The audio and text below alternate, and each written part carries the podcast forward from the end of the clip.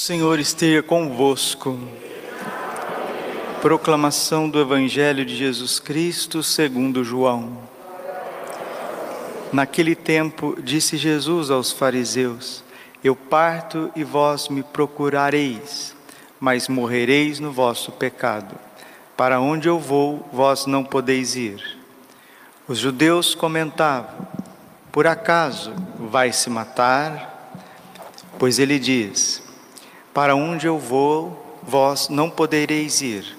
Jesus continuou: Vós sois daqui de baixo, e eu sou do alto. Vós sois deste mundo, e eu não sou deste mundo. Disse-vos que morrereis nos vossos pecados, porque se não acreditais que eu sou, morrerei nos vossos pecados. Perguntaram-lhe, pois, quem és tu então? Jesus respondeu: o que vos digo desde o começo, tenho muitas coisas a dizer-vos a vosso respeito e a julgar também.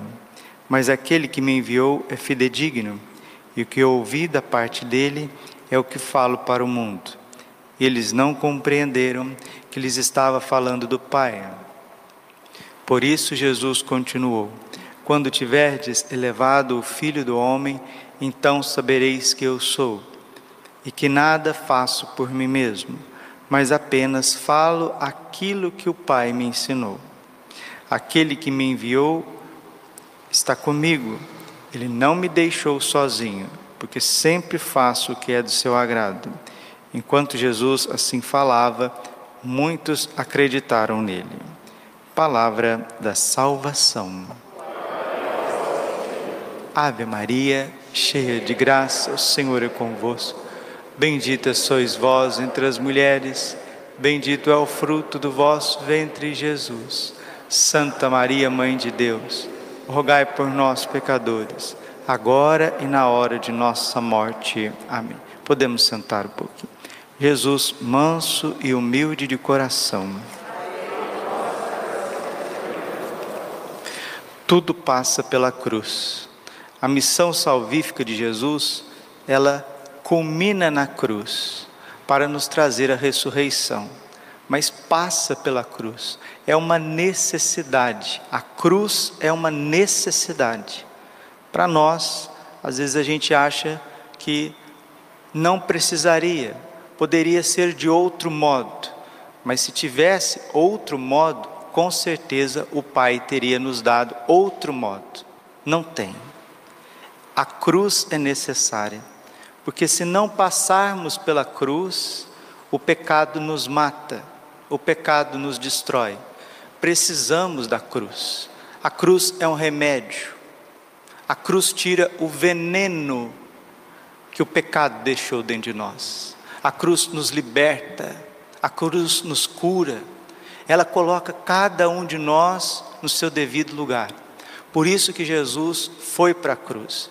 E quem não quiser abraçar a sua cruz com amor e com misericórdia, vai morrer esmagado por ela, nos ensina São Luís Grignon de Montfort e com ele muitos santos, muitos santos.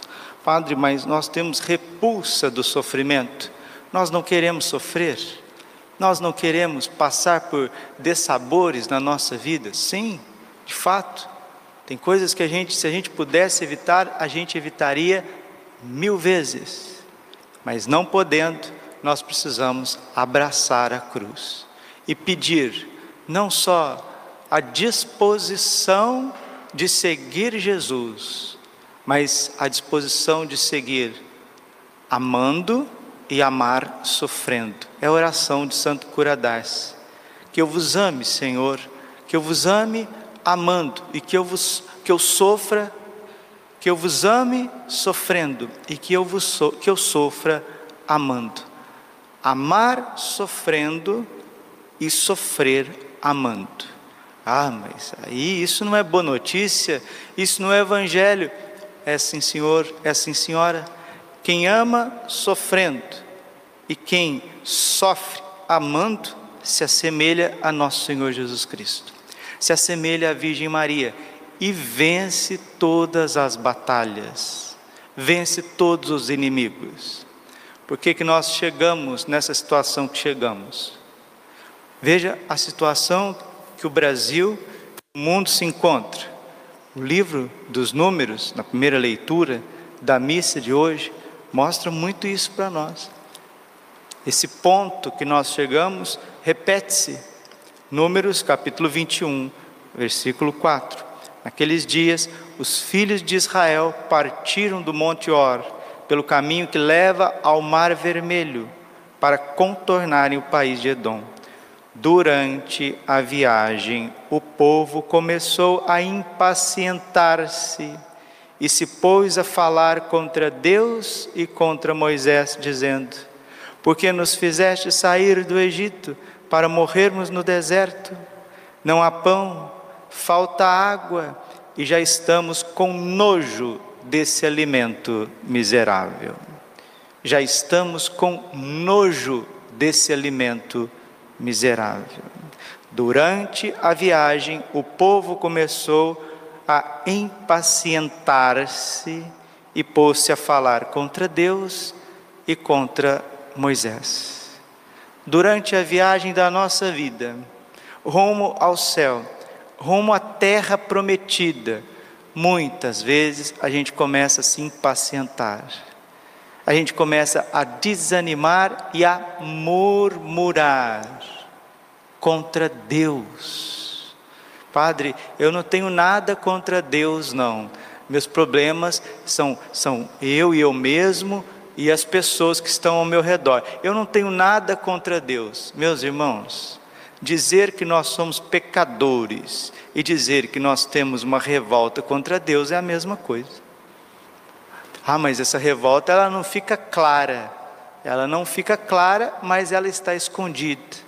E quando vem as adversidades da vida, quando vem os problemas da vida, essa revolta contra Deus, ela vem à tona, como aconteceu com o povo no deserto, lá no Antigo Testamento e começou a falar do alimento, que era um alimento que eles já estavam enjoados e tinham até nojo. Aqui não é o padre Braulio que está fazendo uma interpretação, mas é o que muitos santos nos dizem quando nos fala da Eucaristia, do corpo e sangue de Cristo. A atitude de uma multidão de católicos é uma atitude de quem já enjoou do alimento sagrado, quem já não espera mais nada do divino alimento. Eu vou lá na igreja, é tudo a mesma coisa, é isso, é aquilo, eu vou quando eu quero, se eu não quero, eu não vou. E não dá valor na Eucaristia, as crianças não têm uma catequese eucarística, os jovens não têm uma vida eucarística de aprender a adorar o Santíssimo Sacramento as famílias caem no trabalho, no ativismo da vida, não adoram o Santíssimo, Santíssimo Sacramento.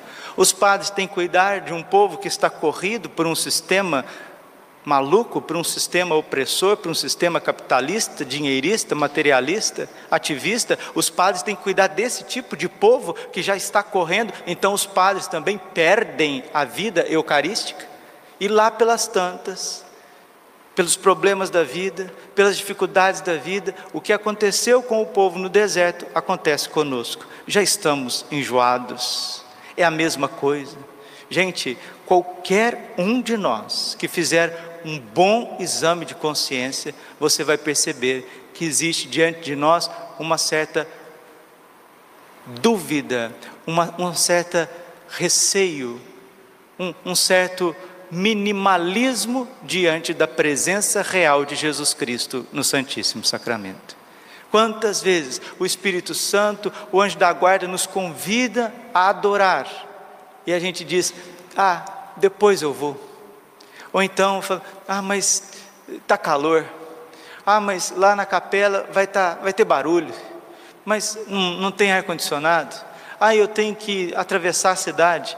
Ah, eu tenho que pegar o carro ah, mas lá eu não gosto, é, mas agora está quente, mas esse momento eu não vou conseguir concentrar. É sempre dando uma desculpa para não estar na presença de Jesus no Santíssimo Sacramento. O que é isso? É a mesma atitude do povo, uma impaciência com a pobreza de Jesus Cristo, uma impaciência contra o silêncio de Jesus, uma impaciência contra a forma que Deus tem de nos alimentar, que é alimentar-nos com o seu corpo, o seu sangue, esta maior invenção de amor, diz Santo Agostinho, sendo ele onipotente, não pôde dar-se mais. Sendo ele onisciente, não pôde mais inventar um modo de nos amar mais do que no Santíssimo Sacramento, e as nossas atitudes do dia a dia, da correria da vida, Graças a Deus, tem pessoas que vivem para a Eucaristia, já não conseguem mais viver sem o Santíssimo Sacramento. Graças a Deus, sempre tem o pequeno resto, sempre tem aqueles que Nossa Senhora formou na sua escola, no seu coração imaculado. Essas pessoas, elas priorizam a Eucaristia, o corpo e o sangue de Cristo acima de tudo. Mas porque nós vivemos numa sociedade, desculpe, meus queridos, é aqui a palavra de Deus, uma sociedade que tem nojo de Deus. Esta é a verdade. Nós vivemos numa sociedade que tem nojo de Deus. Por isso que nós estamos chegando na situação que estamos chegando. Não poder celebrar, não poder trabalhar, não poder fazer o que precisa fazer. E ontem, quando vinha rezando, me veio claramente à mente, me veio lucidamente a profecia de Nossa Senhora em Simbres. As crianças perguntaram para a Virgem, as duas meninas: o comunismo vai chegar no Brasil? Nossa Senhora respondia só sim ou não. Nossa Senhora disse sim. Mas virá eh, em todo o Brasil? Sim. Em todas as capitais? Sim. Também no interior? Não. Padre Francisco Amaral teve a oportunidade de estar no leito de morte da irmã Adélia. Conversou com a irmã Adélia. Uma das últimas coisas que o Padre Francisco perguntou para ela foi justamente essa: Irmã, o comunismo virá ao Brasil? E a irmã Adélia, vidente, confidente de Nossa Senhora das Graças em Simples, no Pernambuco, no Brasil, disse: Sim, o comunismo virá ao Brasil, mas virá de fora. O comunismo virá ao Brasil e virá de fora. Se o povo não se converter, Nossa Senhora disse, a irmã também. Se o povo não rezar, se o povo não fizer penitência, o comunismo irá assolar o Brasil. E não é que essa profecia de Simbres vai se cumprir, não ela já está se cumprindo. Esses lockdowns em cima da Semana Santa é comunismo puro e simples. E se o senhor e a senhora não enxergou isso, o senhor não enxergou absolutamente nada. Virá de fora. As sanções vêm de fora. O Estado que governa a Europa e as Américas já não são as soberanias nacionais. Não já não é a Itália que governa a Itália, já não é a Alemanha que governa a Alemanha, já não é a Dinamarca que governa a Dinamarca, já não é a Espanha que governa a Espanha, já não é a Argentina que governa a Argentina, já não é o Brasil que governa o Brasil, já não é o México que, que governa o México, e pasmem, já não é os Estados Unidos que governa os Estados Unidos. A profecia, as profecias estão se cumprindo. O comunismo, o controle, o totalitarismo virá de fora. Mas quem são esses? Esta é a pergunta: quem são esses?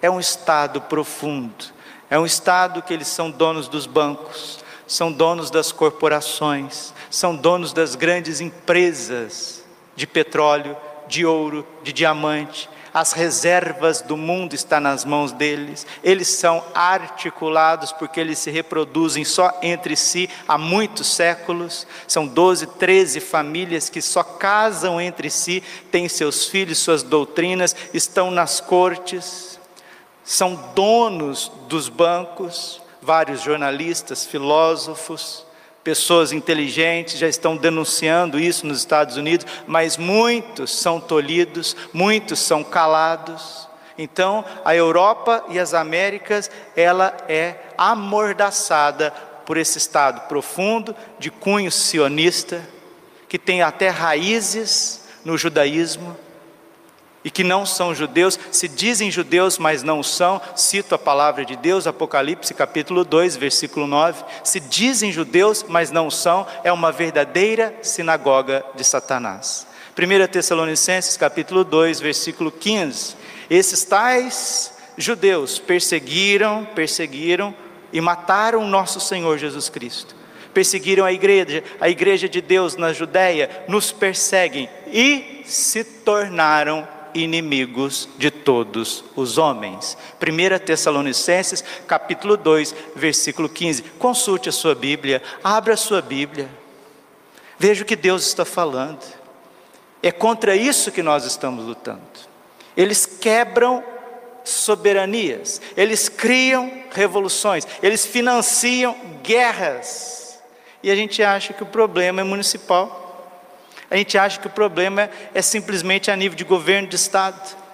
Tem muita gente trabalhando para a mentalidade sórdida desses senhores que se tornaram inimigos de todos os homens. 1 Tessalonicenses 2,15. Se dizem judeus, mas não são. Apocalipse 2,9. Mas uma verdadeira sinagoga de Satanás. Você sabe o que é sinagoga? Sinagoga é onde se reza, onde se presta culto a Deus. O Apocalipse está dizendo que eles prestam culto a Satanás. Eles dão o seu sangue a Satanás, eles dão a sua liberdade a Satanás e recebem de Satanás o seu poder. 1 João 5,19: o mundo inteiro jaz sobre o poder do maligno, então é contra isso que a Europa está lutando, é contra isso que as Américas estão lutando. E no Médio Oriente, em alguns países da África, o califado árabe.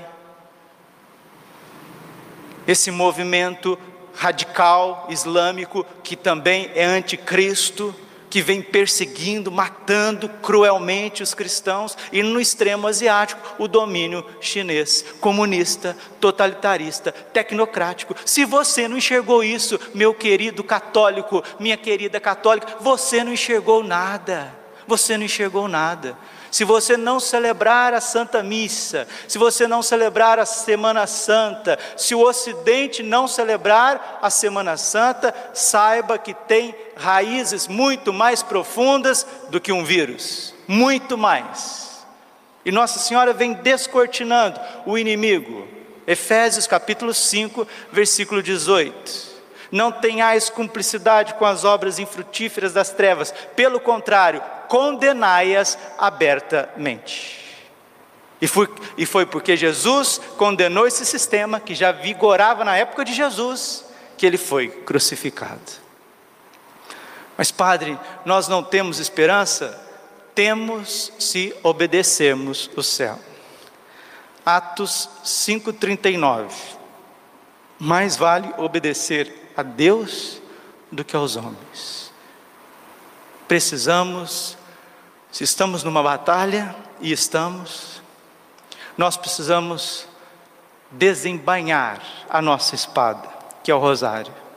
Nós precisamos cada vez mais concentrar diante do Santíssimo. Eu já venho falando isso para vocês, vocês vêm acompanhando aqui na capela, alguns vêm acompanhando no canal, já quase um ano, um ano a batalha está cada vez mais intensa e as nossas atitudes muitas vezes estão numa atitude de quem quer construir uma vida maravilhosa nesse sistema sórdido. É isso que vocês não conseguem entender, meus filhos. Vocês não conseguem entender isso. Vocês nunca vão entender isso enquanto não fechar tudo, enquanto não proibir tudo, enquanto não ficar, ficar dando raçãozinha para vocês, para nós, na porta da nossa casa, nós não vamos entender isso. Nós achamos que nós temos que trabalhar como fizemos a vida inteira, pagar as nossas contas como fizemos a vida inteira, e o que sobra a gente vai, talvez, talvez, a gente dê para Deus um terço, Talvez a gente dê para Deus um estudo mais profundo de alguma coisa, uma meditação bíblica. Não estou falando de daqueles coitadinhos que vêm na missa, eu estou falando, olha o tamanho da sociedade, olha, olha a quantidade de batizados, olha a atitude dos batizados no dia a dia, olha a atitude das famílias no dia a dia. Gente, Mas não, não precisa de profecia, não precisa de Bíblia, é só ter olho no rosto. Vejam se essas pessoas vivem, vivem para o céu. Vejam se essas pessoas vivem para ter santidade de vida. Vejam se eles vivem num mundo onde que nós estamos num combate. Não, é como se aqui fosse um parque de diversão. Vamos curtir a vida. Tinha até um filme, né? Na sessão da tarde que passava quando a gente era adolescente, curtindo a vida doidado, né? Parece que o lema desse, dessa sociedade é isso, e é de gente grande, gente já que está com cabelo grisalho, de gente com barba. Vamos curtir a vida doidado. Agora que inventaram redes sociais, então, agora que tem internet, vamos curtir mais a vida adoidado. E é onde que nós chegamos. Então, Nossa Senhora, desculpe, Nossa Senhora está tentando acordar um pequeno resto para que possa resistir com a oração. Oração do Rosário, adoração Santíssimo. Mas para que o Santíssimo seja adorado, para que o Santíssimo seja dado como alimento, precisamos de sacerdotes, precisamos de padres para que a voz da igreja chegue aos corações, chegue aos confins, precisamos de bispos, de pastores. E a mordaça está vindo em todos. O Papa Leão XIII, ele sempre dizia: o que me espanta não é a audácia dos maus, mas a covardia dos bons. Na Alemanha foi desse jeito vinha uma sanção, vinha outra, vinha um protocolo, vinha outro, e todo mundo foi dizendo amém. Por fim, o nazismo estava tomando conta não só da Alemanha, mas da Europa inteira e quis tomar conta de todo mundo. Isso é a Segunda Guerra Mundial. Vamos pedir a Nossa Senhora, Rainha da Paz, pelo nosso jejum, pela nossa oração, pelo nosso clamor, que Deus possa ouvir, como está em Êxodo Êxodo 3:20, eu vi, eu ouvi, eu senti o clamor do meu povo e o socorri. Vamos fazer essa corrente de oração, como muitos têm feito, né? Graças a Deus, o Instituto Hesed, o Frei Gilson, muitos, muitos, muitas pessoas na internet também, usando a internet como um mecanismo de salvação. Porque se realmente quisessem acabar com a pandemia, as atitudes seriam diferentes. Seriam diferentes. Se a pandemia precisasse realmente ser combatida, ela ser, seria combatida previamente, com protocolos. E aonde querem fazer isso, eles vêm solapando, vêm tirando, não estão preocupados com a vida biológica das pessoas, não estão. É preciso enxergar isso e combater. Glória ao Pai, ao Filho e ao Espírito Santo, como era no princípio, agora e sempre. Coração imaculado de Maria, confiança, saúde e vitória.